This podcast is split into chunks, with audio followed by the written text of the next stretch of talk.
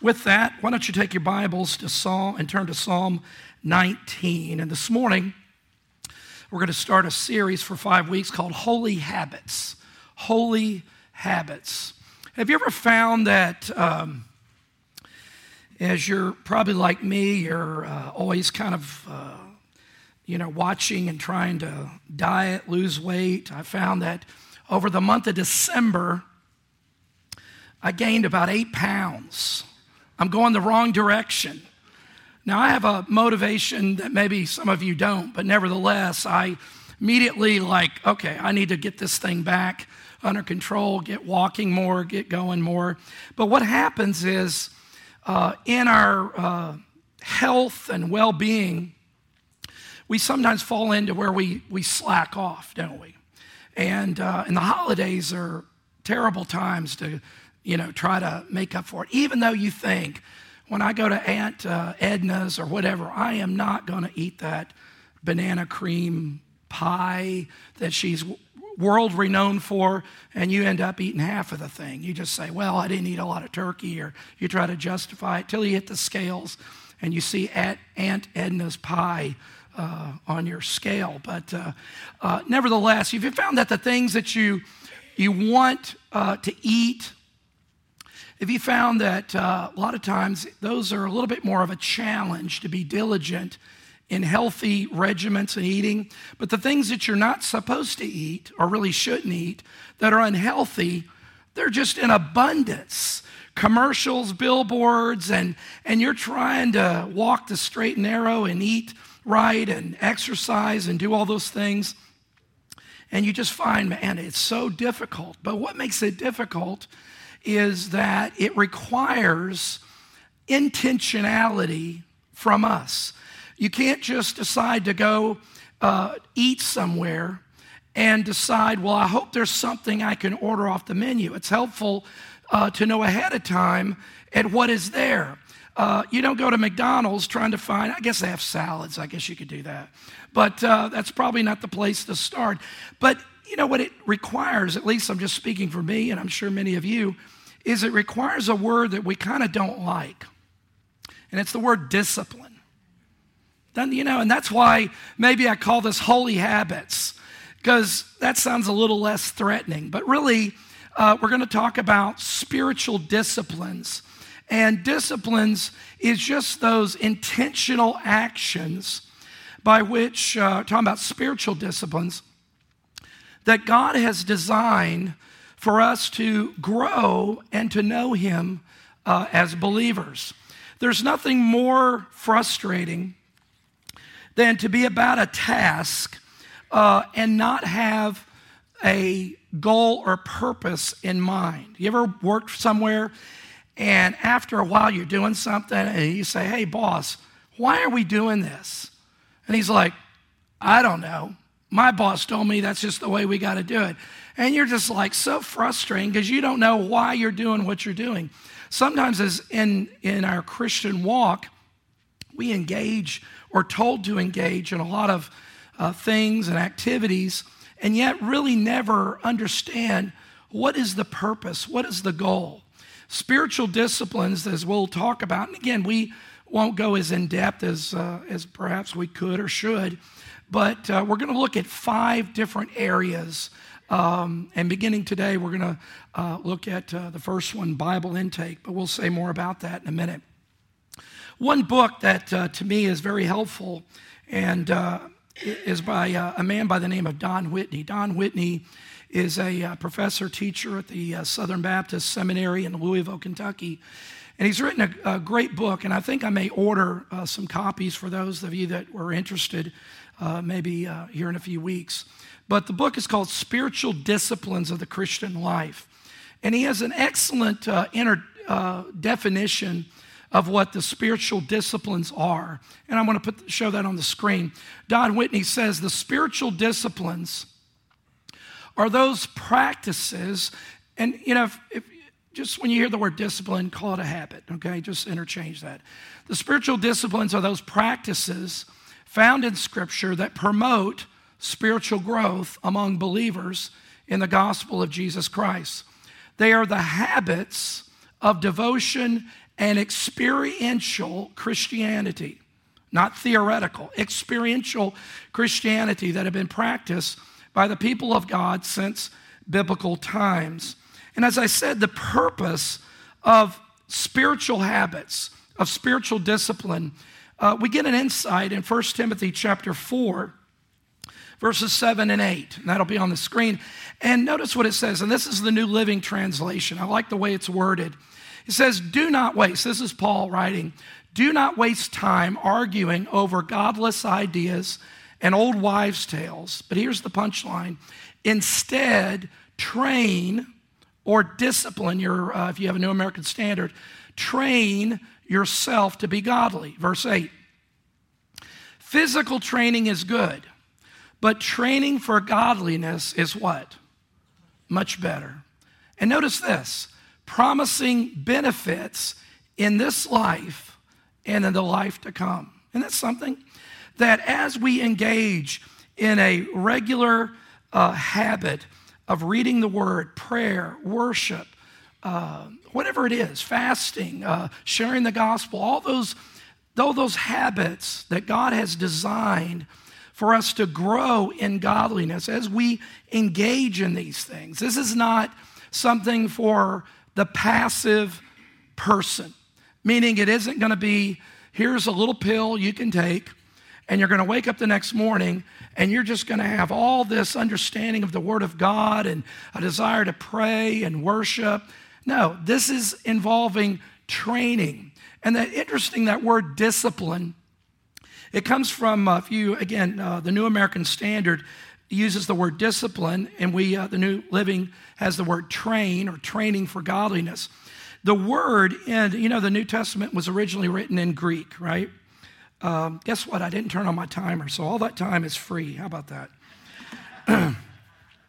um, the New Testament was written in Greek, and so that word that is translated maybe in the New American Standard as discipline, other versions train, exercise, I think the New King James says. The word in the Greek is the word gymnasia. Gymnasia. Now think with me, because a lot of our English words come from Greek or Latin words. Gymnasia. That sounds a little bit like gymnasium. That's where the word gymnasium comes from or gymnastics. And you know what happens in a gymnasium? At least it should happen in gymnasium. Uh, there's working out, there's exercising, there's sweating. And so the spiritual disciplines involve, if we could say it, uh, it involves a godly sweating. It involves effort. It involves work. Now, sometimes, you know, uh, grace people, and I don't mean grace church people, but grace, you know, we understand uh, the wonderful, you know, teaching of grace, we always tend to, there's an extreme, what we might would say is a hyper grace, where it is just kind of a let go and let God, as if there is no role that we play uh, in our sanctification. As I said, the only thing we bring to our salvation that we bring is our sin. Jesus paid it all, He did it all. It's all to Him. To Him, you know, I owe.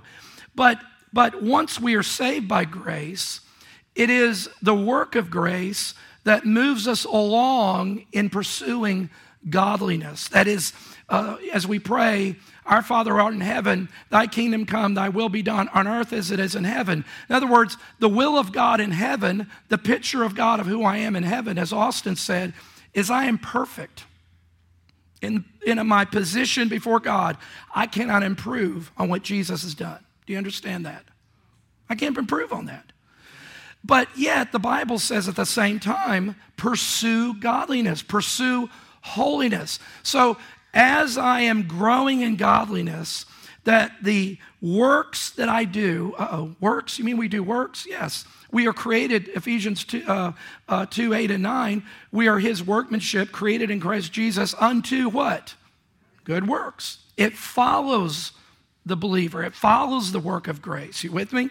And so, as we pursue and put these um, uh, disciplines in action, I love what it said uh, that it says that not only are these things beneficial because we are growing in godliness, we are growing to be closer in Christ's likeness and like God, but not only does it benefit us now, but in the life to come. So we could say that, as, as um, R.C. Sproul said, right now counts forever. Think about that. Right now counts forever. And so these habits are things that will benefit us as we live, but as we as we move forward from this life to the next. These are areas. You know why? Because fundamentally, what does it say? It's training in godliness. It's not getting more religious. You with me? It's not getting more religious. It's, it's getting to know God better. As I draw closer to God, as I draw closer to the, the light of the gospel, what happens is that things in my life, what is that song that we sing? Look full into his wonderful face. And the things of this world will grow strangely dim in the light of his glory and grace. That as I get closer to what God is like, guess how that will affect me? It will affect me and change in my life. Not that I'm getting saved anew, uh, but yet that I am wanting and desiring to become more like Him as I get closer to Him. And that is the pursuit of godliness. And that is something that I have a suspicion we will be spending all eternity in being and pursuing and desiring God. That's not just a heavenly activity. We'll be desiring and longing and loving God for all eternity. So train yourself to be godly. Godliness is better. Now, don't let that be your life verse for not working out or dieting or the gym, you know? It's kind of like when Paul said the old King James, when he says, I, I buffet my body. It doesn't mean I buffet my body. It's the word buffet, okay? So make sure you have good Bible hermeneutics there. But let's pray. And as we start this morning, Father, we just thank you for your word. We thank you that you have designed these tools, Lord, to help us to grow in godliness. And I pray that the words of my mouth and the meditation of my heart be that which is acceptable and pleasing in your sight. In Jesus' name, amen. Let's look at the first one of these holy habits. And the first holy habit is what I call Bible intake. Now, I use the word intake, and that's not necessarily original with me, because if you say Bible reading or Bible, and you put something to it, because there's multiple ways that we have Bible intake. Right now, this is Bible intake. Okay, we're we're working with the Bible. We're, you're taking it in, I hope. You have a copy of the scriptures. You're, you're, you're, you're involved in Bible intake. I mentioned last week uh, Lifeway, who is the uh, Southern Baptist arm of their publishing. And uh, they did some research a few years ago and researched about how do people grow in discipleship. And they looked at various ways, but the number one, the number one attribute of how people grow in their spiritual life is guess what? Bible intake by exposing themselves to the Word of God. Do you realize that God has designed that? I mean, from Genesis to Revelation, from Genesis to the maps. God, no, I'm kidding.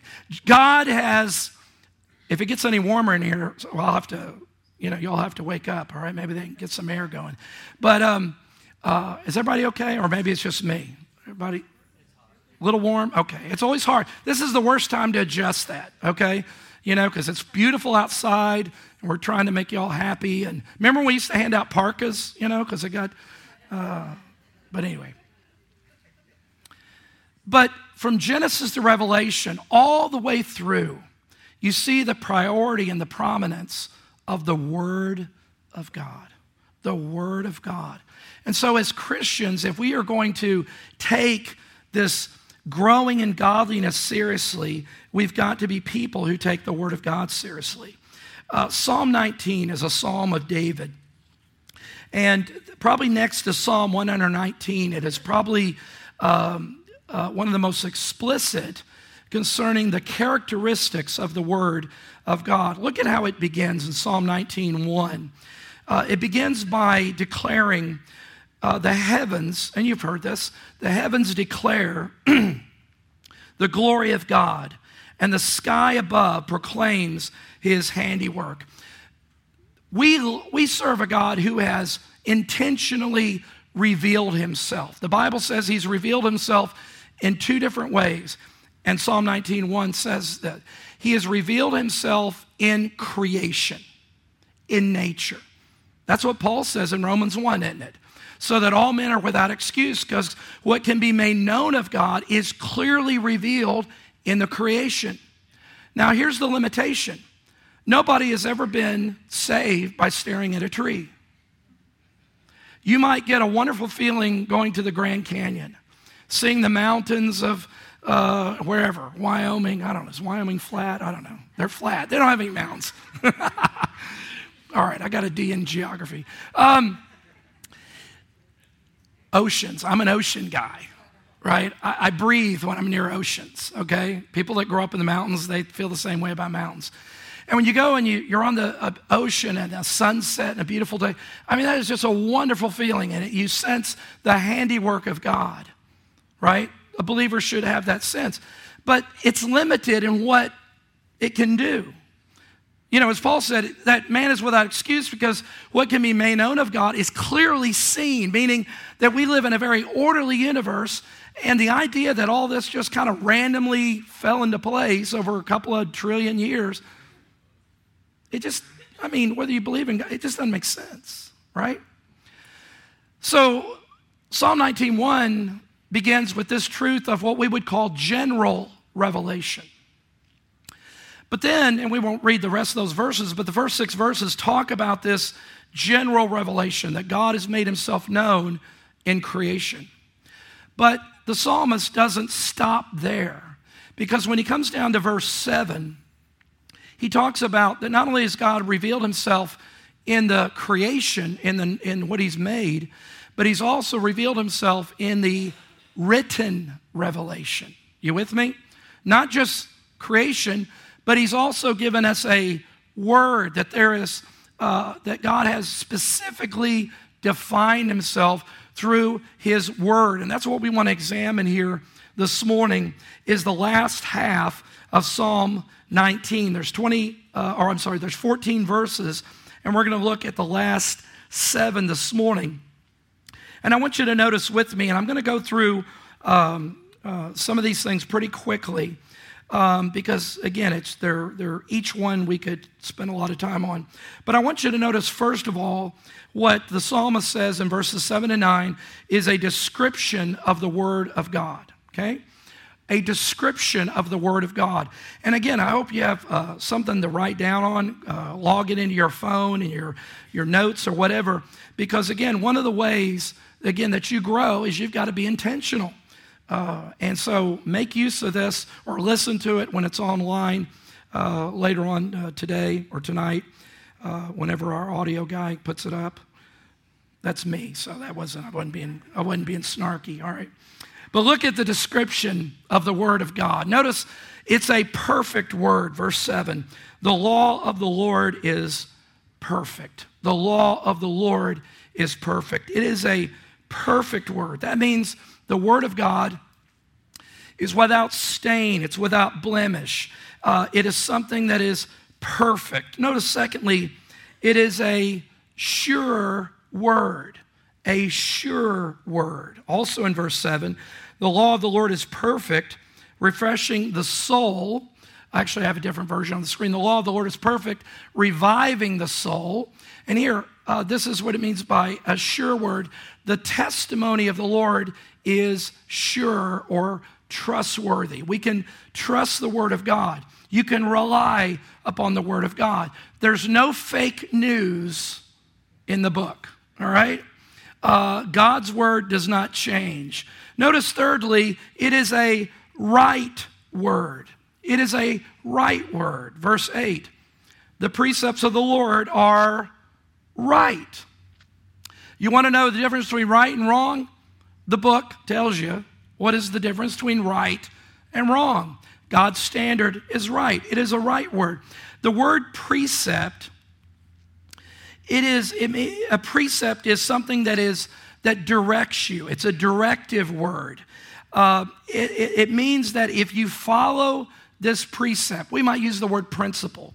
If you follow this precept, if you follow this principle, it will lead you to the goal and in our case, what we're talking about is godliness or faithful living. It's like a line marked on a road map. Now, I know we don't have paper maps or anymore, but I still like that. Remember the big old Rand McNally atlas, or not an atlas, but a road map? You know why I still like those? Because sometimes I like to see the big picture of where, and sometimes on the phone you're trying to expand it, and then you hit a button, and all of a sudden you got a commercial for Applebee's, and you're trying to f- figure out how do I get out of this place. And I just like the simplicity of a road map, okay? And so if I follow that road, it will lead me to the destination of where I want to go. The Bible gives us that direction. If followed, you'll go where God wants you to go. Fourthly, it is a joyful word. What does it say in verse 8? Verse 8 it says, The precepts of the Lord are right, rejoicing the heart. When you can trust something, when you hear the truth about something, when you're exposed uh, to, the, to the truth of God and the righteousness of God, there's a rejoicing, there's a settlement. One of the most frustrating places to be in my life, in your life, is to be in a place of indecisiveness or confusion. And you're, you're trying to weigh, you know, and sometimes what makes it difficult is the contrast isn't real like, you do this, you're going to die. You do this, you, you know, it isn't quite sometimes, it's that kind of that murky gray areas, right? And so the Word of God, now remember, the Word of God works in tandem with the Holy Spirit in the believer's life to guide us. You with me? And so as we, you ever get a right answer and you know it's a right answer and you just feel that sense of relief and you feel like that weight and that burden has been just kind of tossed aside and you're like, oh, I mean, and you're in a good mood. You're not in a bad mood. You're not kicking the dog. You're not being snarky to your spouse. I mean, you're in a good mood. Why? Because this burden that you're carrying, you got some light. And that brings some joy because God has opened the light into a dark place. I don't care how dark the cloud may be right now in your life, the light of God's word brings joy to the believer's heart. It will bring joy into your life, but you got to expose yourself to it, okay? So the joyful word, it's a joyful word. I think of it this way that uh, they've done studies um, where they've observed children on a playground. And um, in one study, they observed these kids on a playground, and there was no fence. There was no fence. And the children stayed as far away from the border lines or the areas and kind of huddled together and didn't separate. But they observed that when they played in a playground where there was clear boundaries and a fence, the kids were just all over. Sometimes, you know, up against the fence or whatever. There's something about that when we understand, the Bible's like provides us guardrails. It provides uh, boundaries, and we feel safe. You know, we feel a sense of safety, and when we feel safe, it brings joy into our life. It brings, it doesn't, I'm not talking about a joy that's kind of a, a giddy, you know, kind of this crazy Christianity where somebody slams their hand in the door and they go, Praise God. You know, I want to slap them. I mean, what are you talking about? Don't curse, but say something really terrible, you know, because that hurts, right? I mean, listen, life happens, and sometimes life stinks. Call it what it is. But don't live there. Don't be defined by it. The Bible gives us the ray of light. Why? Because God has breathed upon his word. 2 Timothy 3:16. The word of God, the NIV literally says the word of God that God this is a God breathed word. Just like he breathed life into mankind, he breathed his life into this book. I like Dr. Phil, he says some good things, but his books, there's no life in those pages. There's life in these pages. There's life in these words here, okay? And don't go off on Dr. Phil. I'm not, so I'm endorsing or whatever. Um, in verse 9, it says, in that same thought, that it um, actually that's the next one i'm sorry it's a pure word but also it's a clean word it's a clean word what do you mean by that look at verse 9 the fear of the lord is clean now the word fear of the lord is uh, is a synonym or a word that kind of means the same thing as the Word of God. You'll see, even though it's talking about the Word of God, the psalmist uses different synonyms. And here he's talking about the Word of God, but he calls the Word of God the fear of the Lord is clean. The fear of the Lord is clean. I think the New Living Translation has a, a much better understanding of the intent here when it says in verse 9, because again, fear of the Lord, it's a biblical word, but sometimes we misunderstand that. The New Living Translation in verse 9 says, reverence for the Lord. I think that's the idea of what the fear of the Lord it's a it's a it's a reverence, okay? It's not living in a fear that God's going to just smash me and you know do something terrible, um, and that's not, certainly not what the Bible means by that. But I think in our vernacular, I think we understand reverence or awe, uh, a reverence. Listen, I um, I feared my daddy. Now, it doesn't mean I feared him like he would just randomly start throwing me around and beating me. Or no, he, I love, my dad loved me. But one of the worst things my mother could say is, "Wait till your father gets home." He left Reynolds Metals at four o'clock, and he was always usually home by 4:35 p.m. And if I did something rotten at 10 o'clock in the morning, between 10 o'clock and 4.35 you, you get where i'm coming from? And there would be times maybe she was losing her mind i don't know maybe she just had grace i think that was probably more it that she wouldn't tell him right? But then there were times she didn't wait for 4.35 you know what she did? Because we had it on the wall. You remember phones on the wall Now, some of you have no idea what I'm doing. I didn't fear him, but I revered my father, right? Because he was in charge. He was in charge of our household. Well, that's what the psalmist says that the reverence of the Lord um, is, is, is, is clean. It's a clean word. Um, and the last here in these characteristics, number seven, it's a true word. It's a true word. Verse 9, the fear of the Lord is clean, enduring forever. And the ESV says, the rules of the Lord. Rules of the Lord. The rules of the Lord. Your NIV might say decrees, or New King James says judgments. But the rules of the Lord are true and righteous altogether. That means what God says is what ought to be. His judgments are true. His, his word is not up for vote. Um, there, there's no, there's none of this. Um, you've heard me say this before. Is people say, "Well, my truth is this." Well, my truth is this. No, there is truth, and its truth is what God says that truth is. And so, what God says is the first and last word on all things. But see, sometimes we're still not reconciled in our mind that this word is authoritative in our life. We're still debating that because when we come to the places of the Word of God and it brings that counsel, that heavenly counsel into our life, we just say, well, there's a lot of different interpretations. I don't know what they are, but that's just kind of my, you know, go to slang that I'll say. Jesus said this. Remember what Jesus said in John 14, 6? Jesus said, I am the way and what? The truth. Not a truth, He's the truth because He's God in flesh. He's, God is the God who tells you the truth. That means God will tell you the truth about sin. He'll tell you the truth about forgiveness. He'll tell you the truth about heaven. He'll tell you the truth about hell. He'll tell you the truth about marriage. He'll tell you the truth about gender roles, male and female. Hello? Listen, don't, don't take your cues from the changing chaos of our culture.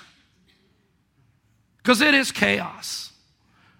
It is absolute chaos. But there is a sure, reliable standard that the Word of God, the Bible says, lasts forever. And so, here as we talk about the description of God's word, I want you to look secondly at the discernment of God's word. The discernment. I'm going to try to walk through these uh, quickly as well. But the discernment of what, the word of God. Discernment is the ability to, to split right and wrong. It's the ability to know what is good and what is bad. Discernment is to know right from wrong. So, the discernment of the Word of God, the Word of God gives us a reliable tool by which we can discern and navigate through the complexities of our life, okay? So, notice in verse 11 that the Word of God warns. It warns us. It's a warning. The Word of God warns.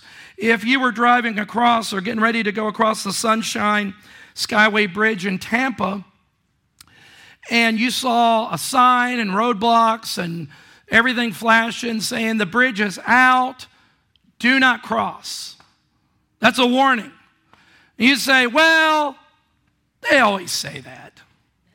I was across there last week and I was fine. My truth, I think it's fine. You disregard the warnings.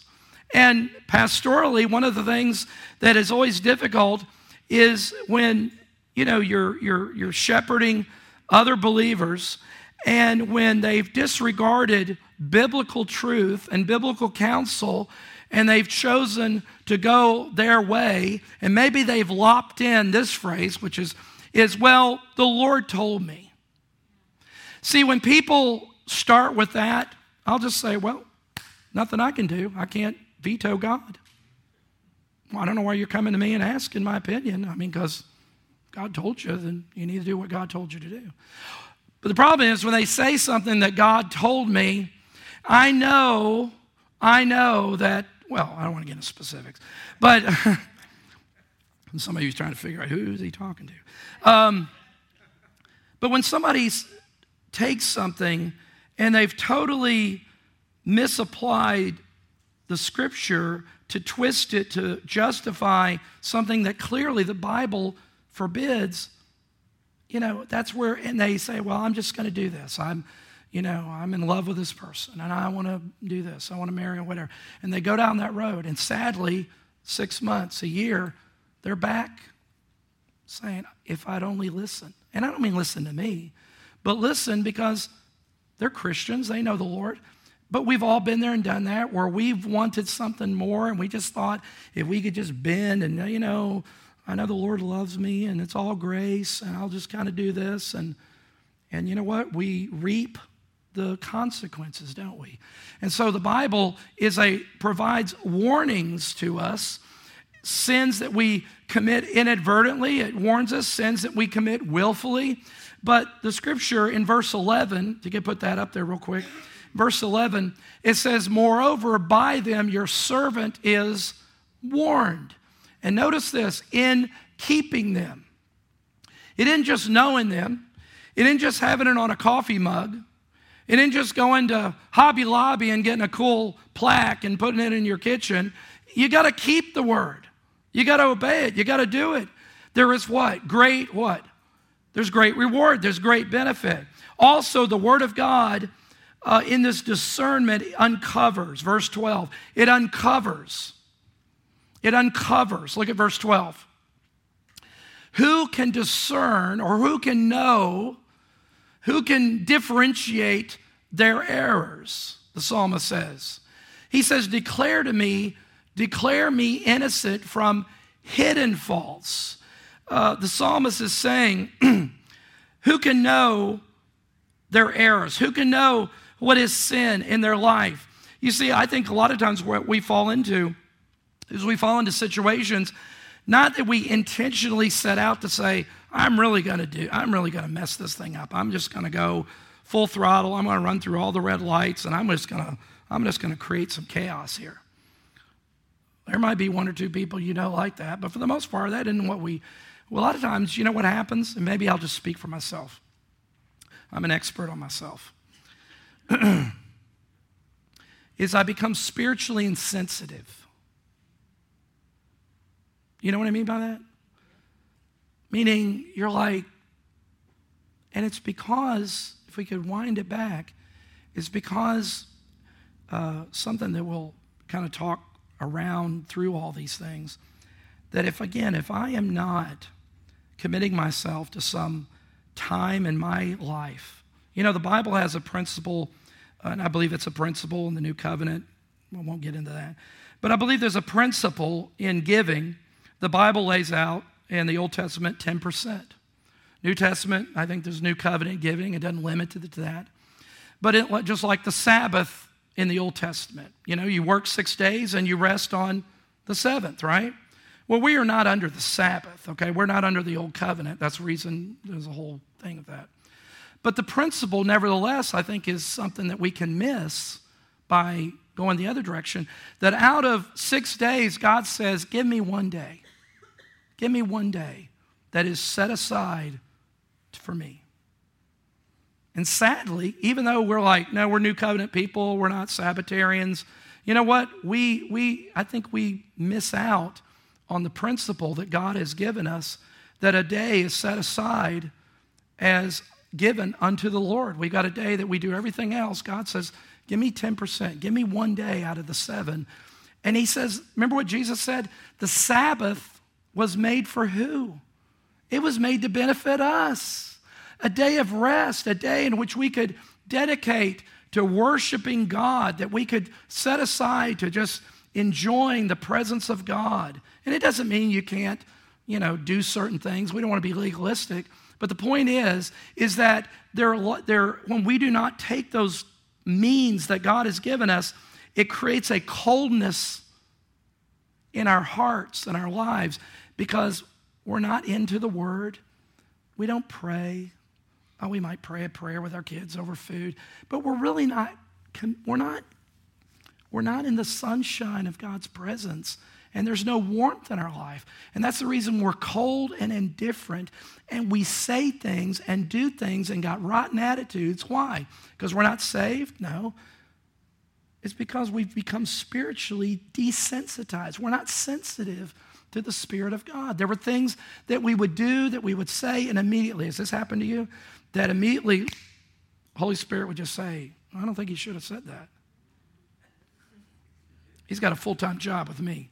Uh, why? And you, and you had to rectify it, or you did something, or you acted in a certain way. And the Holy Spirit just wouldn't let you going to get away with that. Because why? Because there was a warmth and tenderness there of the presence of God. Is this making sense? Because I'll talk longer, okay? All right? I mean, it's true of me that it becomes evidence that that there's just, and you know what? What we're talking about is regaining the warmth of God's Spirit and, and, life in our hearts because the world and the culture and situations, they're all going to be pounding at our door. When you walk out of here, it's always beating at your door. You know? The Bible says, don't, don't devour one another. He's, he's saying that to Christians. Why do they do that? Because they've lost the spiritual sensitivity. The Word of God gives us that spiritual sensitivity as it reveals and uncovers sin in our life. Psalm, uh, I think this is on the screen. David wrote in another place, Psalm 139, verse 23, he prayed the prayer Search me, O God, and know my heart. Try me and know my thoughts. I think one version says, Know my secret thoughts. You see, there's a, there's a limit of how much we really can know about ourselves. We need the probing work of God in His Word to dig deep into our life. And I suspect, just like, you know, if you if you come to me, and probably many of you, and you ask me what I think about something, sometimes I will start it this way. Now, can we get it in writing, Melissa, that you're asking me my opinion? Because probably what I'm going to tell you is not going to be what you hope to validate, because I'm probably going to make you irritated, but I will tell you the truth. Not that she's ever done that, okay? She didn't do anything wrong. All right, I'm checking uh, now. Why? Why do we avoid certain people? Because we know what? They're going to tell us like it is. Let me tell you something. You know what the Word of God does? It'll tell it like it is. it'll cut into your heart and reveal that that is the most boneheaded idea you have ever had.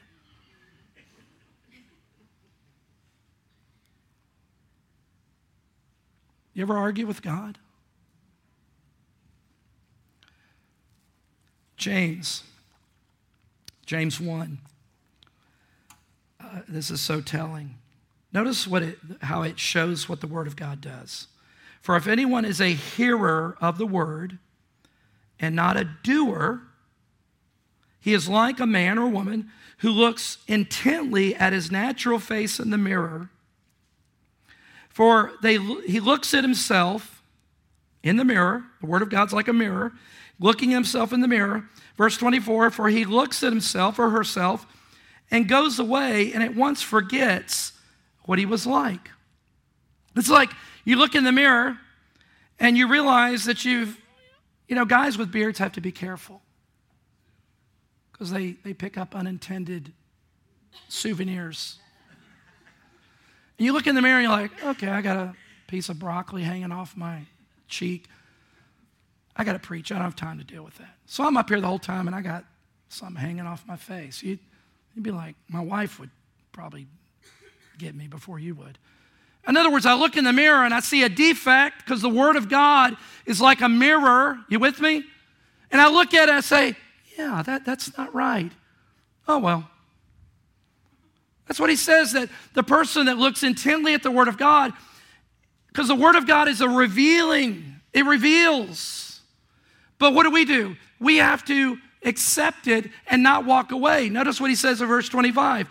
But the opposite, but the one who looks unto the, notice how he describes the Bible, the Word of God. The one who looks into the perfect law, perfect, the law of liberty, so I'm at the Word of God, and does what? Perseveres, sticks with it. Being no just no hearer who forgets, but a doer who acts, they will be blessed in their what? They're doing. If anyone thinks they're religious, and I found this, uh, maybe I don't have that verse, I cut it off. But it's interesting because the very next verse he gets into is our mouths and tongues. Because that's usually, usually what gets us in trouble, right? Is the tongue. Hebrews 4:12, you know the scripture, for the word of God is living and active, sharper than a two-edged sword, piercing to the division of soul, spirit of joints and marrow and discerning, there it is, discerning the thoughts and intentions of the heart. Reason we avoid the word of God, I'm afraid, is because sometimes we don't like what it says. And so we become the arbiter of what we're going to obey and what we're not going to obey. And God says, it's not going to work. It's not going to work. It's a discerning tool, and the writer of Hebrews reminds that. This last part, second, uh, third, we've looked at the description, the discerning, but notice our devotion to the Word of God. Verse 14 and I'm going to get just some real quick practical things. The psalmist says in verse 14, last verse of the psalm, prayer I pray every usually every Sunday before I preach. Let the words of my mouth and the meditation of my heart be acceptable in your sight. Let the words of my mouth, it's personal. It's a personal devotion. The meditation of my heart. You see, David's desire was to be blameless, to stand before God in purity. The goal wasn't sinless perfection, but rather it was avoid doing that which displeases God.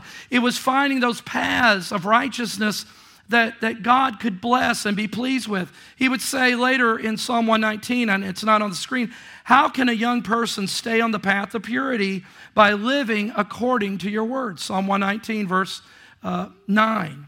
So, why did I spend all this time talking up front about the character of the Word of God instead of just cutting to the chase and getting to give me some five practical things to do. Because here's the deal the practical stuff is the easy part. That's the easy part.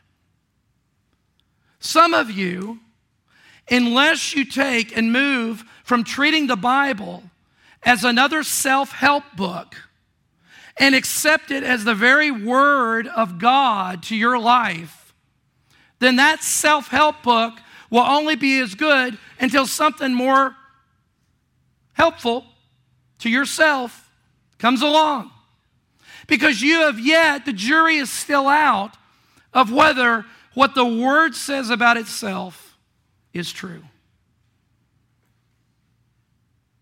And until you come to that place that God has spoken to us, God has given words, He's given Christ who authenticated by His fulfillment of, the pro- of prophecy and the word of Christ when He taught and affirmed the word of God.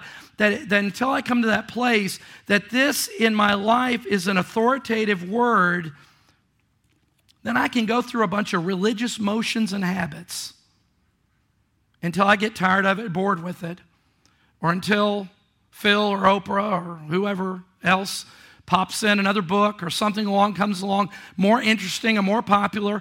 Really, I pick on those guys, but you know the culprits now is the shallowness of the evangelical church.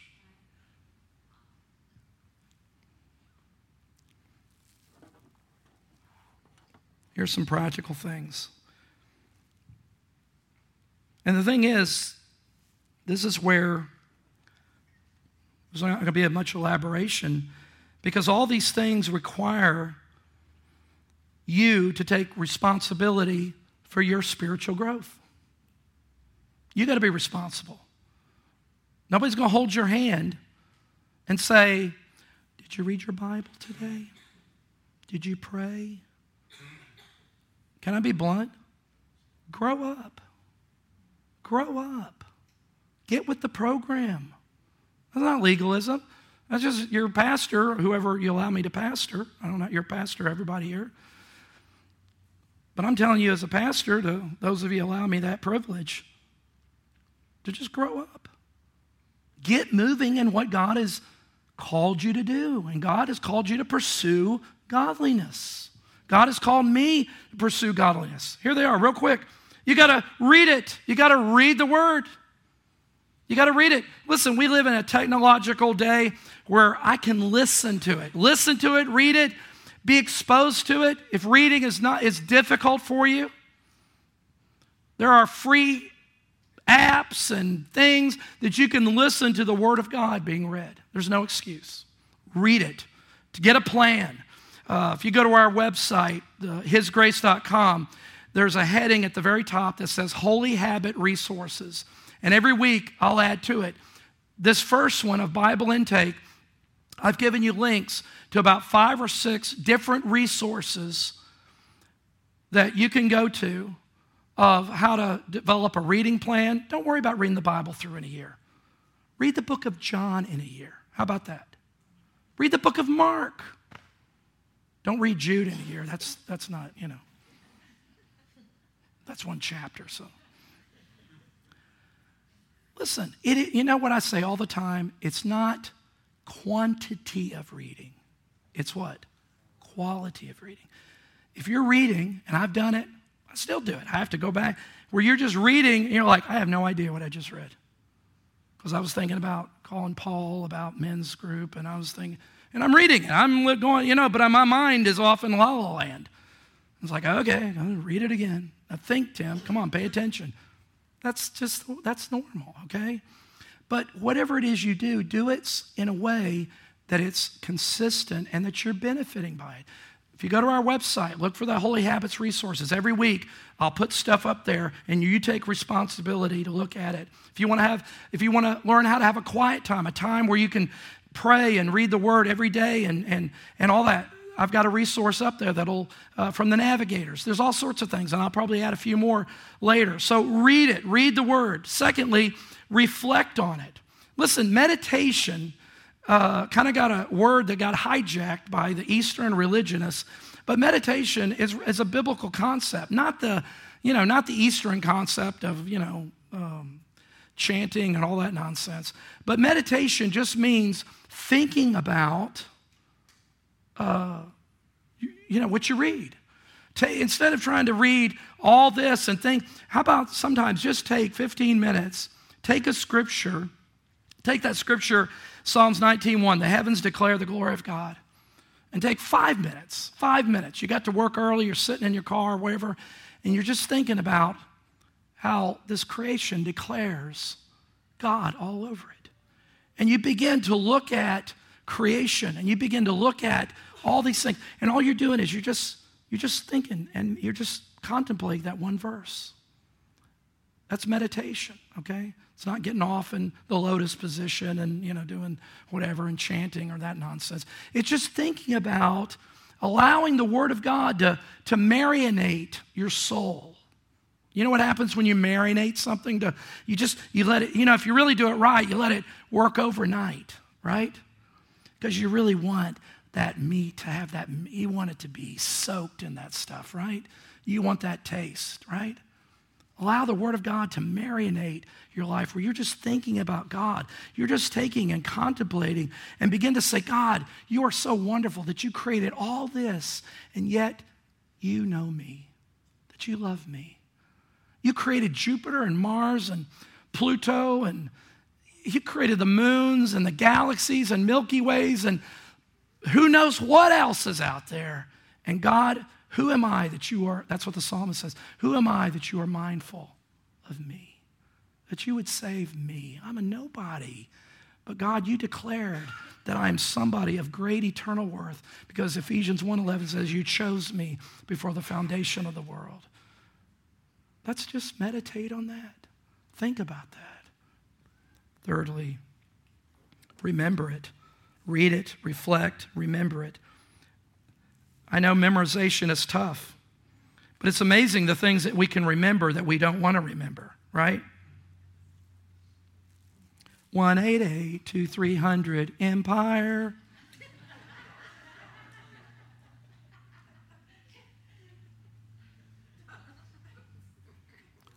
I didn't try to memorize that. I didn't try to memorize that.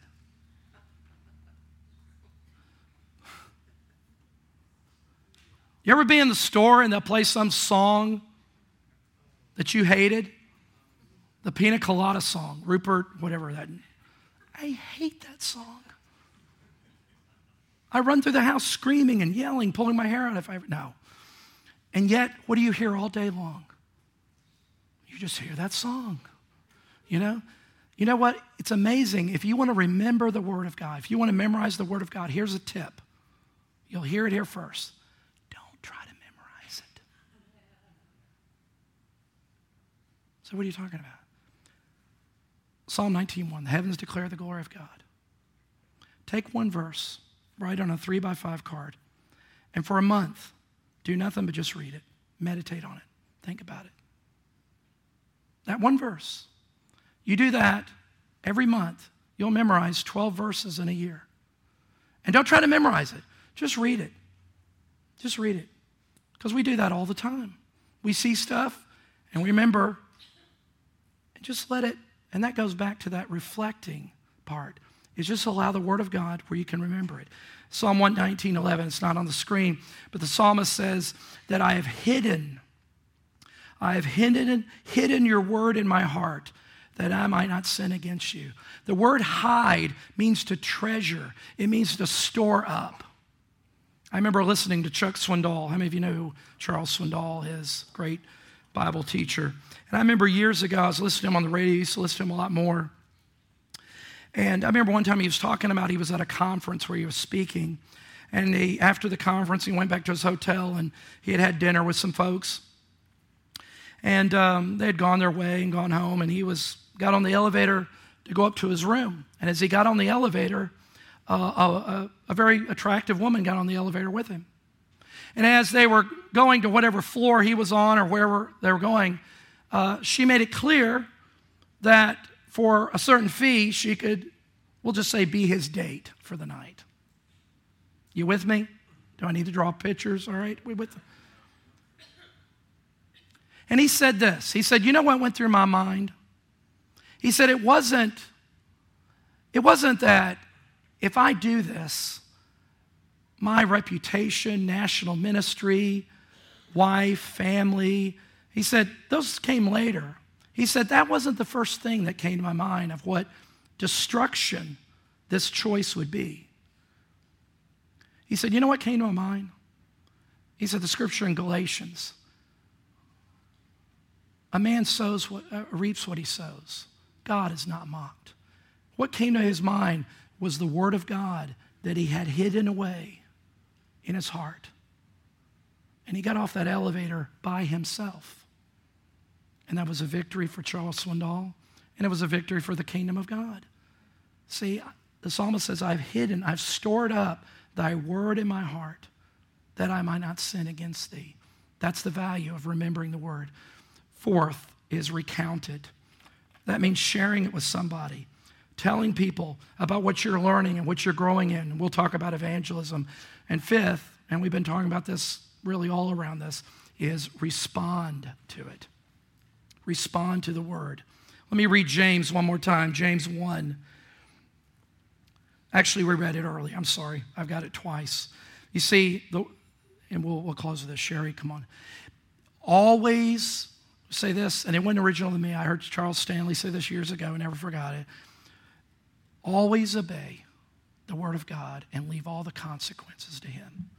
You see, unless, here, go back. I'm not going to read that scripture.